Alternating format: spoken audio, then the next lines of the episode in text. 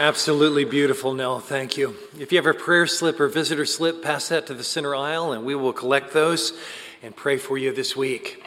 I've known Ed Lacey since the, uh, over 20 years, and I'm thankful for his steadfast walk with the Lord Jesus Christ. He is a gospel partner uh, with FBCG. We pray for him every week, we support his ministry, and I'm so thankful because he goes to places like South Africa and Kenya and uh, Korea and uh, India and many other places. But he also goes to places like Georgia and Alabama and, uh, and Louisiana and many other places besides.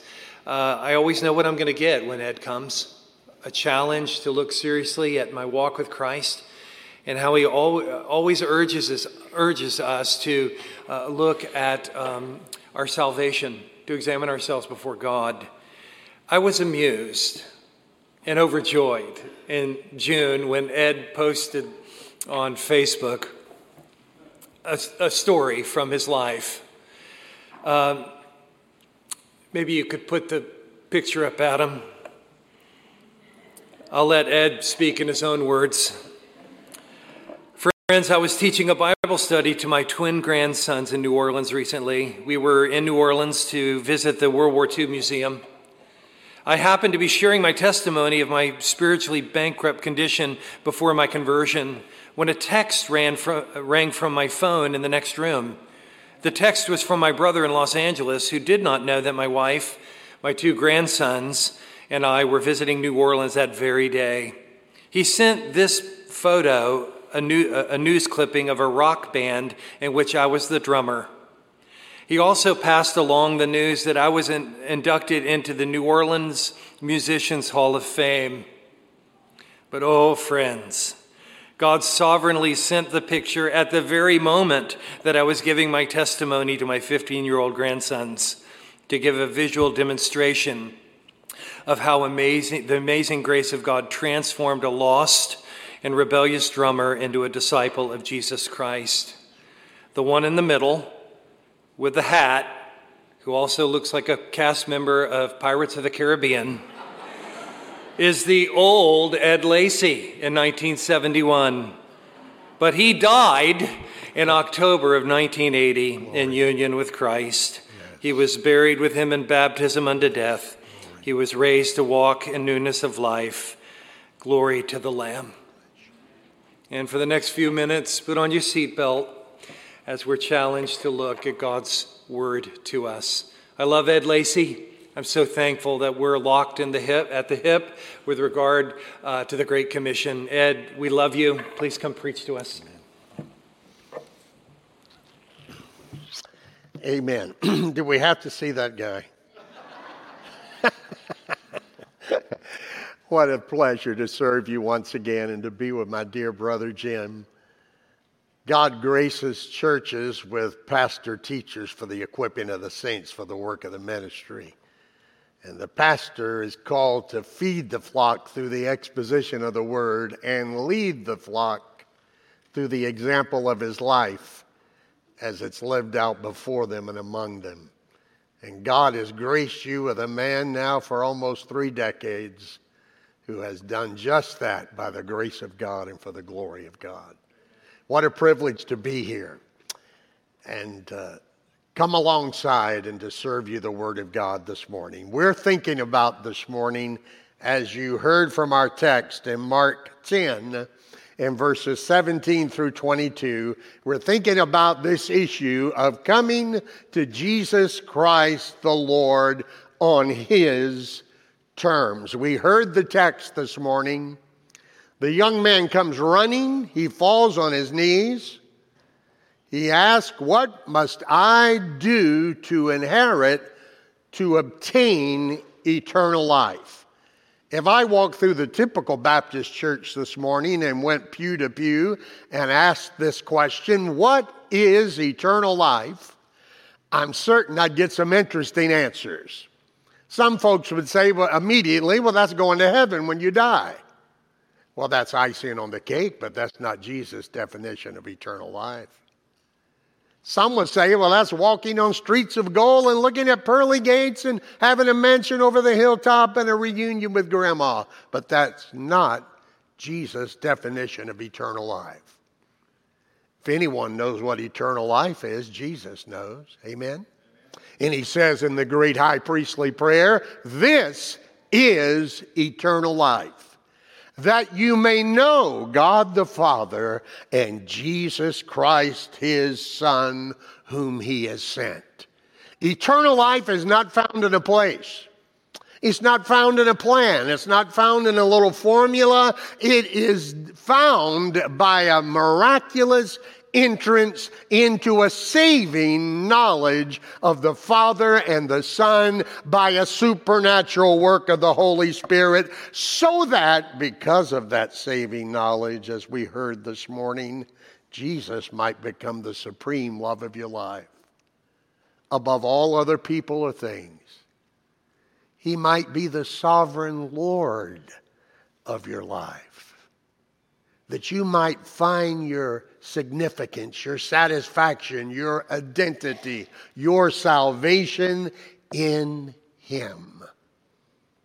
But if an individual is going to experience and enjoy eternal life and escape the eternal wrath of God, then he must come to the Jesus of the Gospels, not a Jesus of your own imagination, not a Jesus of some preacher's watered down concoction, but the Jesus of the gospel on his conditions.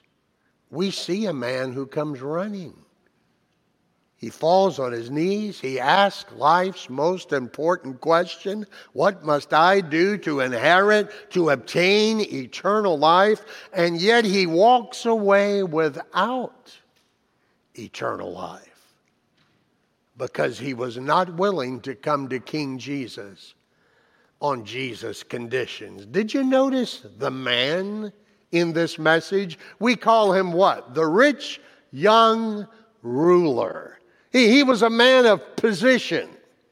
Uh, Luke calls him a ruler, but it's not just any kind of ruler. He was a religious ruler, probably a lay leader in the local synagogue. This man was a man of religious affiliation, a man who had religious attendance, a man involved in religious activity, but a person can be involved in religious affiliation, attendance, even activity, but has not come to Jesus on his terms.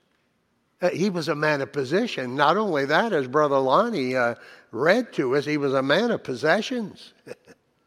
he had great possessions. He was a wealthy man. In other words, he had all of his needs met and beyond his needs. And if that's the definition of wealthy, everyone in this room is wealthy, comparatively speaking. I've had the joy to minister in Cuba on 38 occasions. The average income is 50 cents per day, the equivalent of 50 US yes, percent uh, cents a day. And other countries I could speak about, uh, Kenya, Uganda, 20 different nations. Listen, we are wealthy. But riches do not profit in the day of wrath. He was a man of position, a man of possessions, and yet he was a man with a great problem. There was a gnawing void in his soul. When he was quiet and alone, there was a restlessness within his heart. And this gnawing emptiness, this restlessness, sent him to the Lord Jesus. And notice the manner in which he came. He came urgently. Uh, one came running. His lack of assurance, that gnawing restlessness, uh, gave him an urgency in his heart. So he saw an opportunity to speak to the Lord Jesus on the open road, and yet he comes running with an urgency. Can you imagine if that happened in our closing hymn this morning? Not only does he come urgently, he comes reverently. He fell on his knees.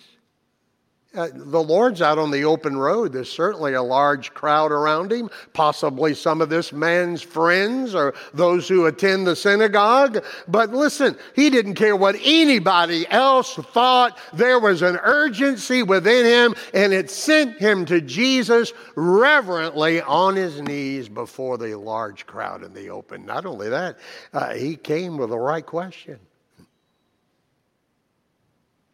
He was concerned about eternal things. You know, that's half the battle when I'm witnessing to most people because most people in our country are so distracted by the temporary trinkets and amusements of this world that they are dangerously neglectful concerning the need and the condition of their soul. But this man knew that he was going to spend eternity either in heaven or in hell and he was deeply concerned about the condition of his soul, the destination of his soul, the need of his soul. And not only that, may I say, he came to the right person, didn't he? He came to the one who has the words of life. He came to the one who is the way, the truth, and the life. And yet he walks away after coming urgently, reverently, asking about eternal things, coming to the only Savior of sinners, but he walks away without salvation. Without eternal life, still on the road to eternal condemnation. Have you ever wondered why doesn't Jesus uh, just give him a little formula and ask him to repeat a prayer? Why, why doesn't Jesus say to him, as we've heard so much in our convention over the last half a century, salvation is as easy as ABC? No, it's not. It's not easy. It's not simple. As a matter of fact, if you keep reading the text, Jesus says it's impossible with man. He didn't say it was simple and easy. He said it is impossible with man, but not with God. Why doesn't Jesus say, well, just repeat this prayer with me? Jesus never asked anyone to repeat a prayer with him. Because faith in the efficacy of a repeated prayer has never saved anyone. Uh, why doesn't Jesus say to him, uh, Just invite me to come into your heart? Jesus never asked a sinner to invite him to come into their heart. Jesus did not say, The kingdom of heaven is at hand, invite me to come into your heart. He said, The kingdom of heaven is at hand, repent and believe the gospel. Uh, this guy's come running. He's come urgently. He's come reverently. Why doesn't the Lord say to him, All you have to do is accept me as your personal Savior? Have you ever heard that? Jesus never asked anyone to accept him as their personal Savior. No apostle in the book of Acts, in the New Testament, asked sinners to accept Jesus. The issue is never will the sinner accept Jesus. The issue is will Jesus accept the sinner? And he'll only accept the sinner when the sinner comes to the Lord Jesus on his conditions. No, Jesus doesn't say any of this humanly fabricated stuff. Jesus says, Go your way, sell whatever you have, give it to the poor, you'll have treasure in heaven, and come, take up the cross and follow me. Now, why does the Lord hold the terms so high? So high that they appear humanly impossible to meet. Are the conditions to conversion different today in 2021 in the United States of America? or are they exactly the same?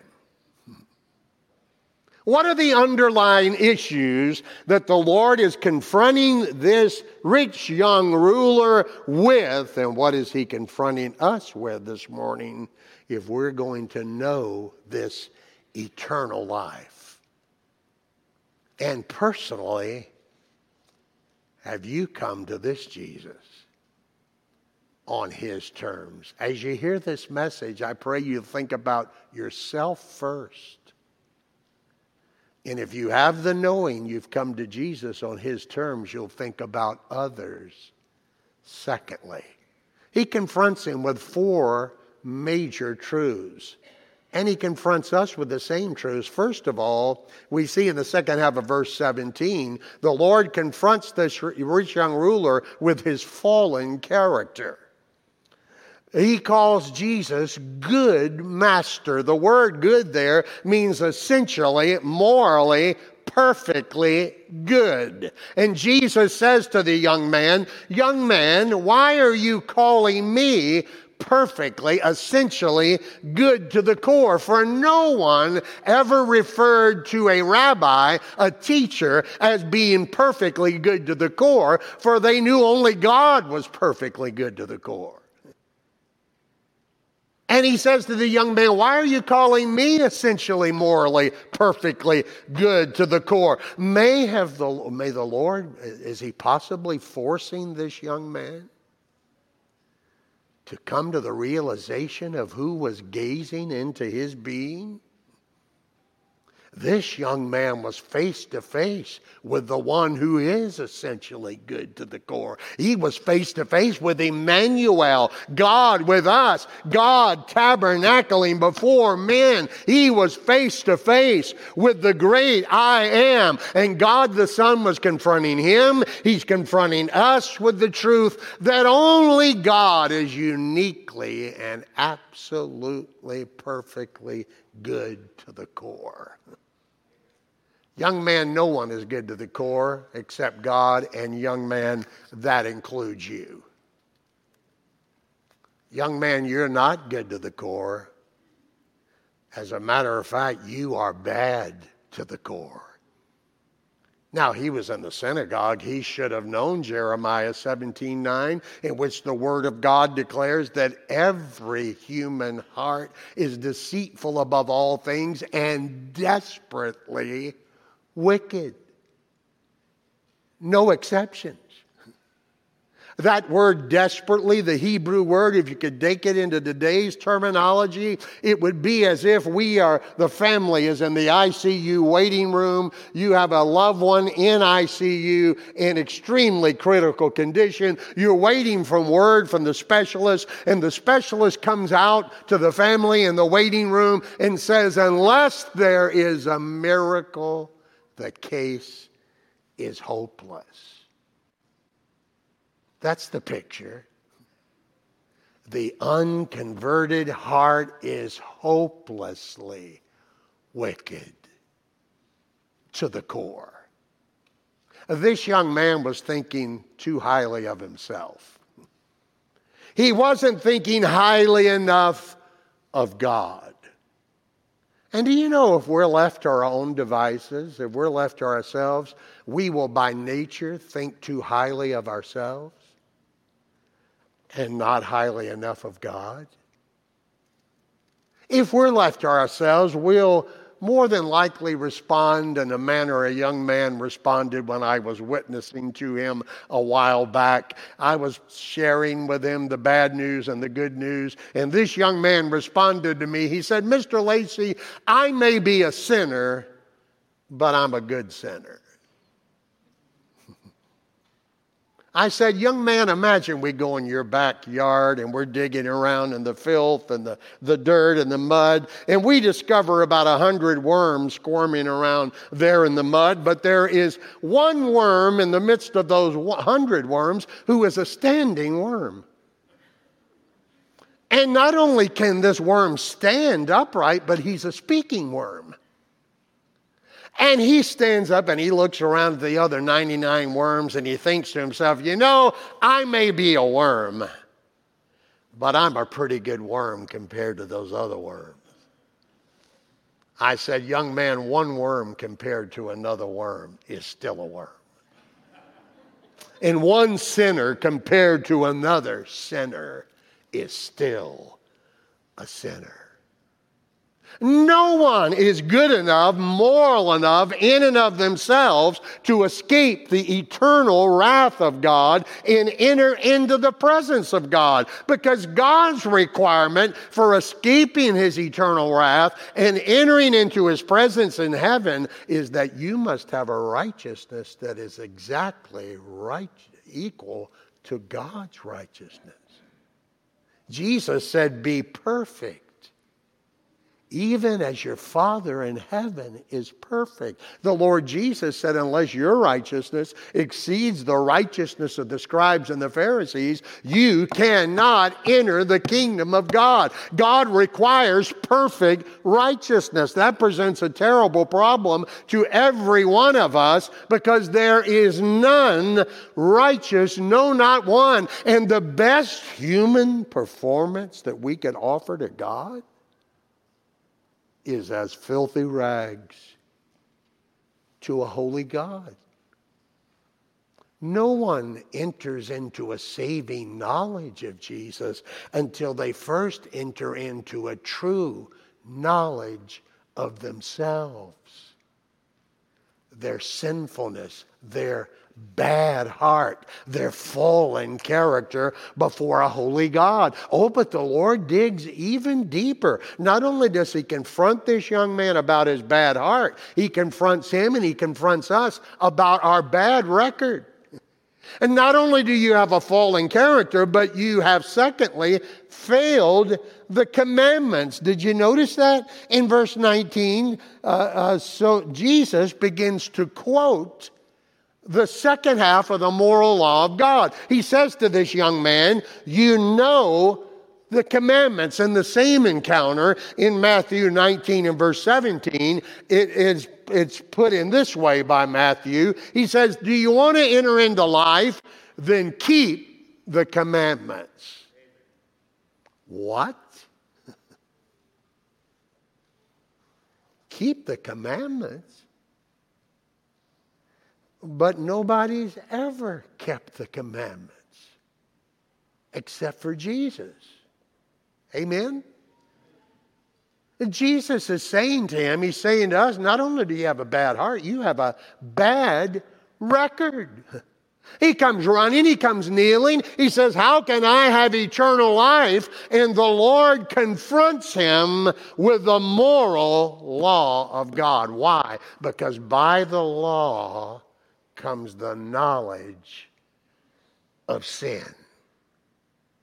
The Ten Commandments are not a ladder by which we climb ourselves into God's approval. The Ten Commandments are a mirror which reveals to each of us that we are guilty, condemned criminals in the courtroom of God. Have you ever seen your life? In light of the moral law of God? Do not commit adultery. But the Lord says if you look after a woman, or if a woman looks after a man with lust in their heart, they're already guilty of adultery. Uh, do not murder, but anger without a righteous cause, holding a grudge, bitterness, unforgiveness. It's the same hard attitude. Uh, do not steal. Have you ever taken even the smallest thing that didn't belong to you? No matter the value? How many things must a person steal to become a thief from God's viewpoint? Do not bear false witness. Ever told a lie? Even a white lie? Ever given a false appearance of yourself?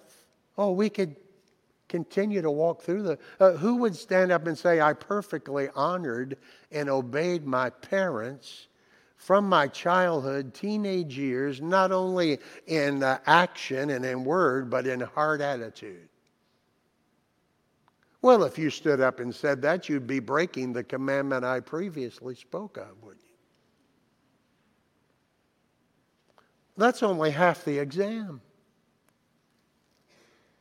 And the Bible says if you've kept all the law and only broken one, you're guilty of shattering them all. It is as if God has given us a final examination. It is the moral law of God. And there are only two grades from God's examination. Either you receive an A because you perfectly obeyed all of the law 24 7 every day of your life, or you receive an F. There are no B's, C's, and D's. There is no grading on the curve. A, perfect obedience to the Ten Commandments all of your life. Or F, I've got some bad news. The test papers have come back. And you received an F. Well, Brother Ed, I saw that picture, so obviously my F is better than your F. It's still an F. Well, my F's almost a D. You're deceiving yourself.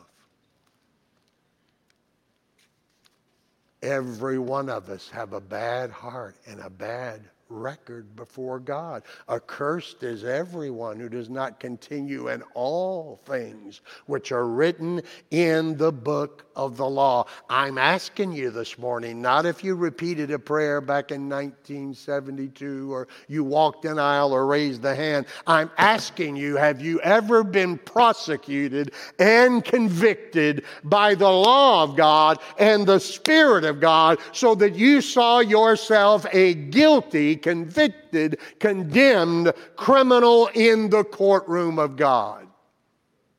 Has the iron hand of the moral law of God ever banged on the door of your heart, awakening you to the realization that you are a lawbreaker in the presence of God? Did you notice this young man's response? He responds to the second half of the Ten Commandments. He says, he foolishly says, All these things I have observed from my youth. He thought he'd made an A. when in reality, he had made an F. He falsely thought he had kept the law when in reality he had shattered the entire law because he had been breaking the first and greatest commandment every single day of his life. And what is the first and greatest commandment? You shall love the Lord your God with how much of your heart? All of your heart mind, soul, and strength. You shall have no other gods before me. But he had another God, didn't he?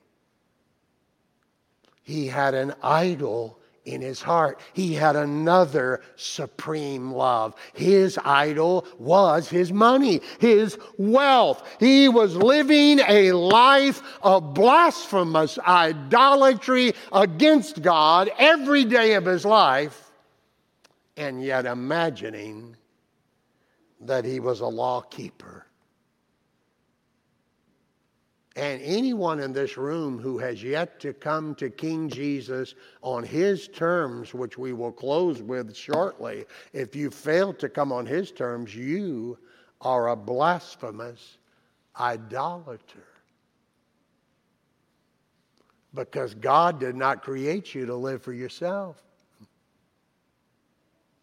He created you to enter into a saving knowledge of His Son so that His Son might be the preeminent love in your life. And anything less is blasphemous idolatry. It is treason against the God who created you to live for His Son. This young man was a blasphemous idolater, and yet, notice verse 21. Jesus, looking at him, loved him. God the Son, the omniscient Lord, gazed into the bad heart and the bad record of this blasphemous idolater. And he loved him with a love of compassionate pity.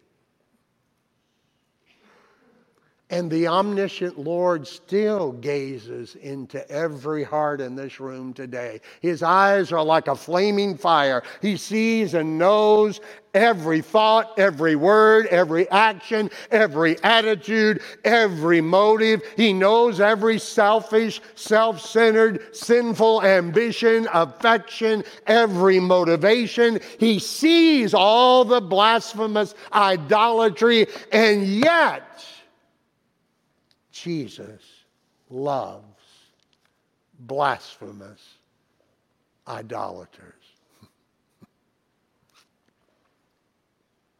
He so loved them that he left the glory, the perfection, the worship of heaven. The one who lives above time and space stepped into time and space. He was born of the Virgin Mary. He walked on this earth, tempted at all points like we are, and yet he made an A every second of every moment of every hour of every day, Jesus made a perfect A.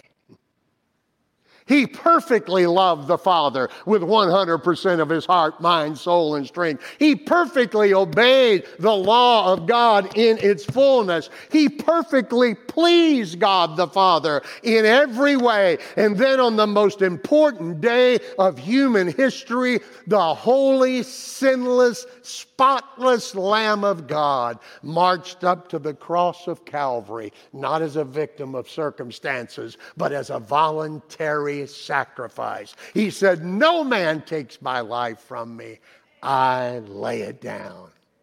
And he bound himself to that cross with cords of love. Love for his Father to complete this great salvation mission. Love for blasphemous idolaters like us. And then that day at noonday, it became as a midnight blackness of darkness. And for the next three hours, the only person who was ever good to the core became the sinless substitute to endure and exhaust the equivalent of an eternity of the wrath of God on behalf of any blaspheming idolater who will turn from their sin and believe on the Lord Jesus Christ.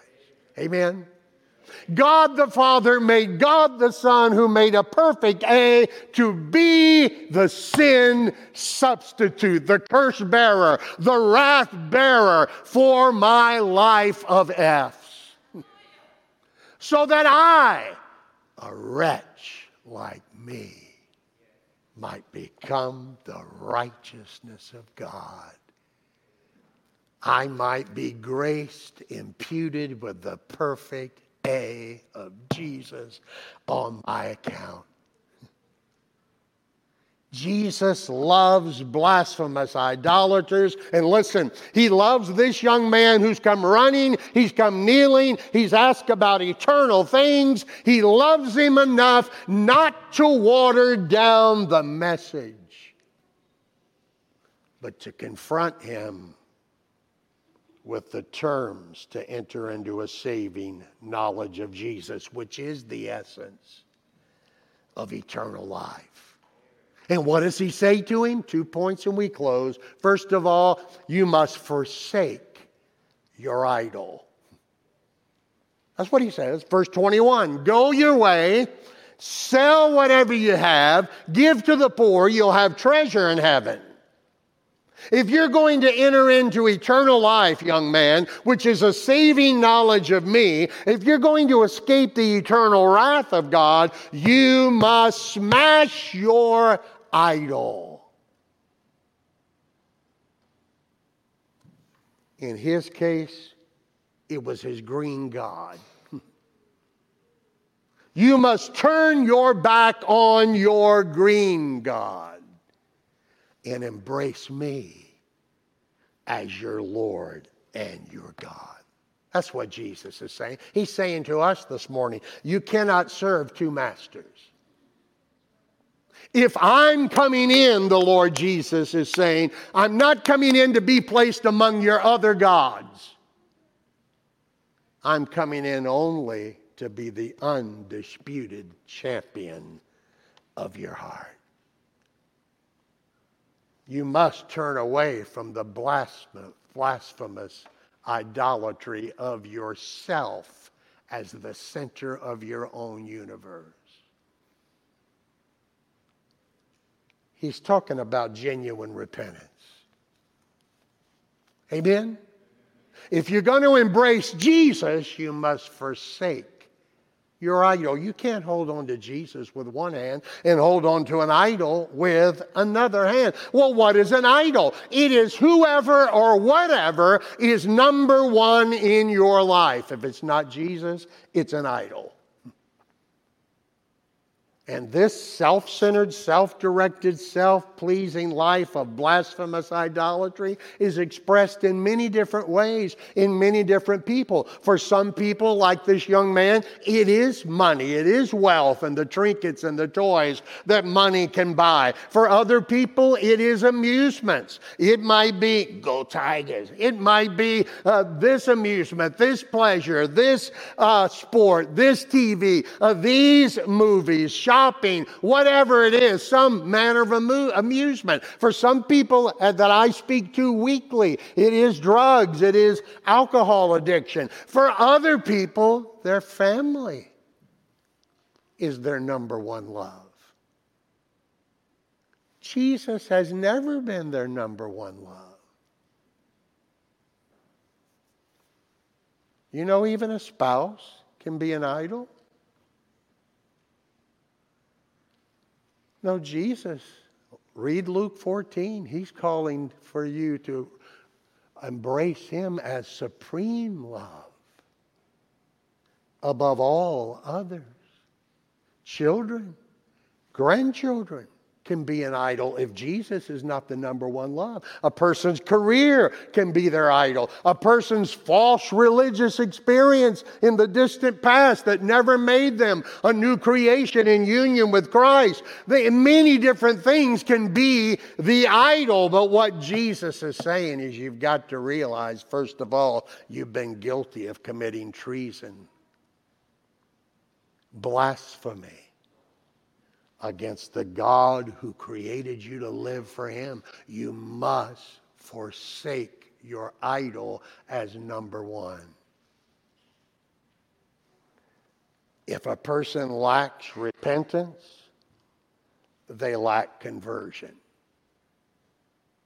Amen? If they lack conversion, they lack salvation. They lack salvation, they lack eternal life. And the only alternative to eternal life is the eternal wrath of God. Jesus commands us to make a supernatural about face. That's what happened to that guy you looked at in 1980 in New Orleans in my living room. The grace of God and the Spirit of God brought the gospel to me in such power that there was a supernatural about face. I've been going in my own ways like a lost, wandering sheep, but there, by the grace of God, there was an about face. This is what the Bible says repent and be converted, so your sins will be blotted out. God commands all men everywhere to repent. Listen, that's a, not an invitation to repent. Like an invitation to a birthday party. Oh, oh, will you come to my party? Well, I'll try to make it. Maybe, uh, maybe I'll make it. Maybe no. This is not an invitation. This is a command. A command from the throne room of the universe. And for one to refuse that command is to defy the King of Kings and the Lord of Lords. He's commanding us to repent. And lastly, He's calling to that young man, He's calling to you to place saving faith in the Lord Jesus Christ. Where do you see that in the text? Oh, go your way, sell whatever you have, give it to the poor, you'll have treasure in heaven. You got to forsake your green God. Your saving faith. Come, take up the cross, and follow me. Because if you keep your life for yourself, the idolatry of self, you will lose your soul. But if you lose your life for my sake in the Gospels, your soul shall be saved. In light of the truth, young man, that you have a bad heart, you have a bad record, in light of the truth that God, uh, the Son, is about to head to the cross to become the sinless substitutionary sacrifice, God commands you to believe on the Lord Jesus Christ. Turn from your ways, your sin, your idols, and believe on the one who is Christ Jesus the Lord. Young man, give me your heart, give me your mind, give me your soul, give me your obedience to my gospel truth. Jesus offers himself as a Savior to be trusted in and a Lord to be surrendered to and followed. That's saving faith. It's far more than just giving a mere intellectual assent to a few minimized facts about Jesus and then parroting a prayer with those facts included, but there's no genuine repentance and saving faith. This is a commitment of the life to follow him, to be converted away from following your ways, your idols, your wandering ways, and converted to become a follower of Him. His will, His word, His ways. One man has well put it F A I T H. Forsaking all, I take him. He came running. He fell on his knees. He asked about eternal things. He came to the right person. And I can just imagine the Lord Jesus beholding him, loving him, loving him too much to concoct a little plan and water down the message. He loves him enough to tell him the truth. And the young man is counting the cost of forsaking his idol and following Christ. But he said no.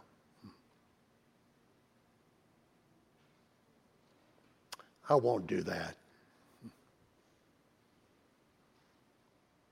There's no record that he was ever converted. He has spent 20 centuries in hell because he was not willing to give Jesus his sins to be forgiven. He was not willing to give Jesus his life to be ruled. He'd have been happy to tack Jesus onto his life. But as we sang this morning, he was unwilling for Jesus to be his life. He would have been happy to come to Jesus on his own terms or some watered down preacher's terms.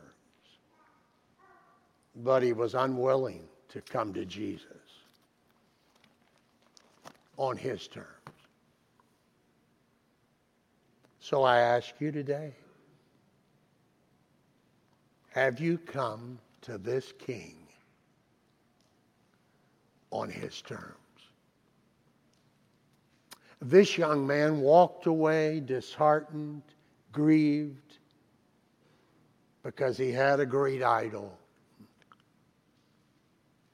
How will you walk away today?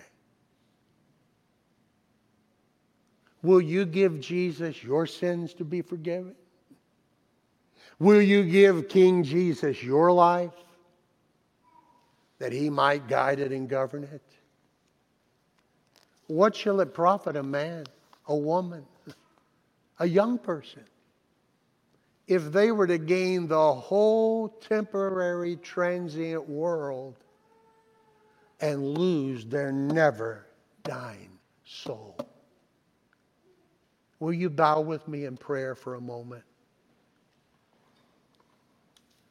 Jesus commands you to repent.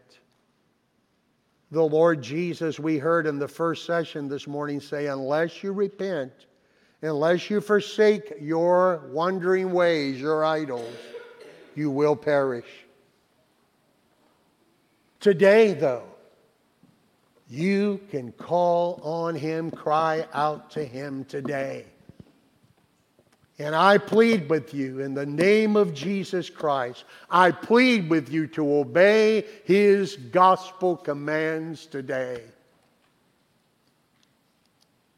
You can't do it on your own, but you cry out to him, have mercy on me, call on him, ask him to grace you, to birth you, that you might forsake your ways and become a follower of Jesus. Father, use your word today. Oh, Spirit of God, may every person in this room examine themselves. As Paul said to the church at Corinth, examine yourself to see whether you're in the faith, whether Jesus lives in you, except you be reprobate, disqualified. I can't do that examination. Oh Lord, would you search hearts and lives today? Would you awaken those who've never come to you on your terms? And Lord, those of us who have, may we be careful as we witness to others to challenge them about their fallen character, about the fact they've failed the commandments. May we challenge them to turn from their idols and to follow you in saving faith. Oh, Holy Spirit, apply your truth that you inspired to every person today for Jesus' sake. I'm going to ask our precious shepherd, our pastor, Brother Jim, would you come and close as God would lead you?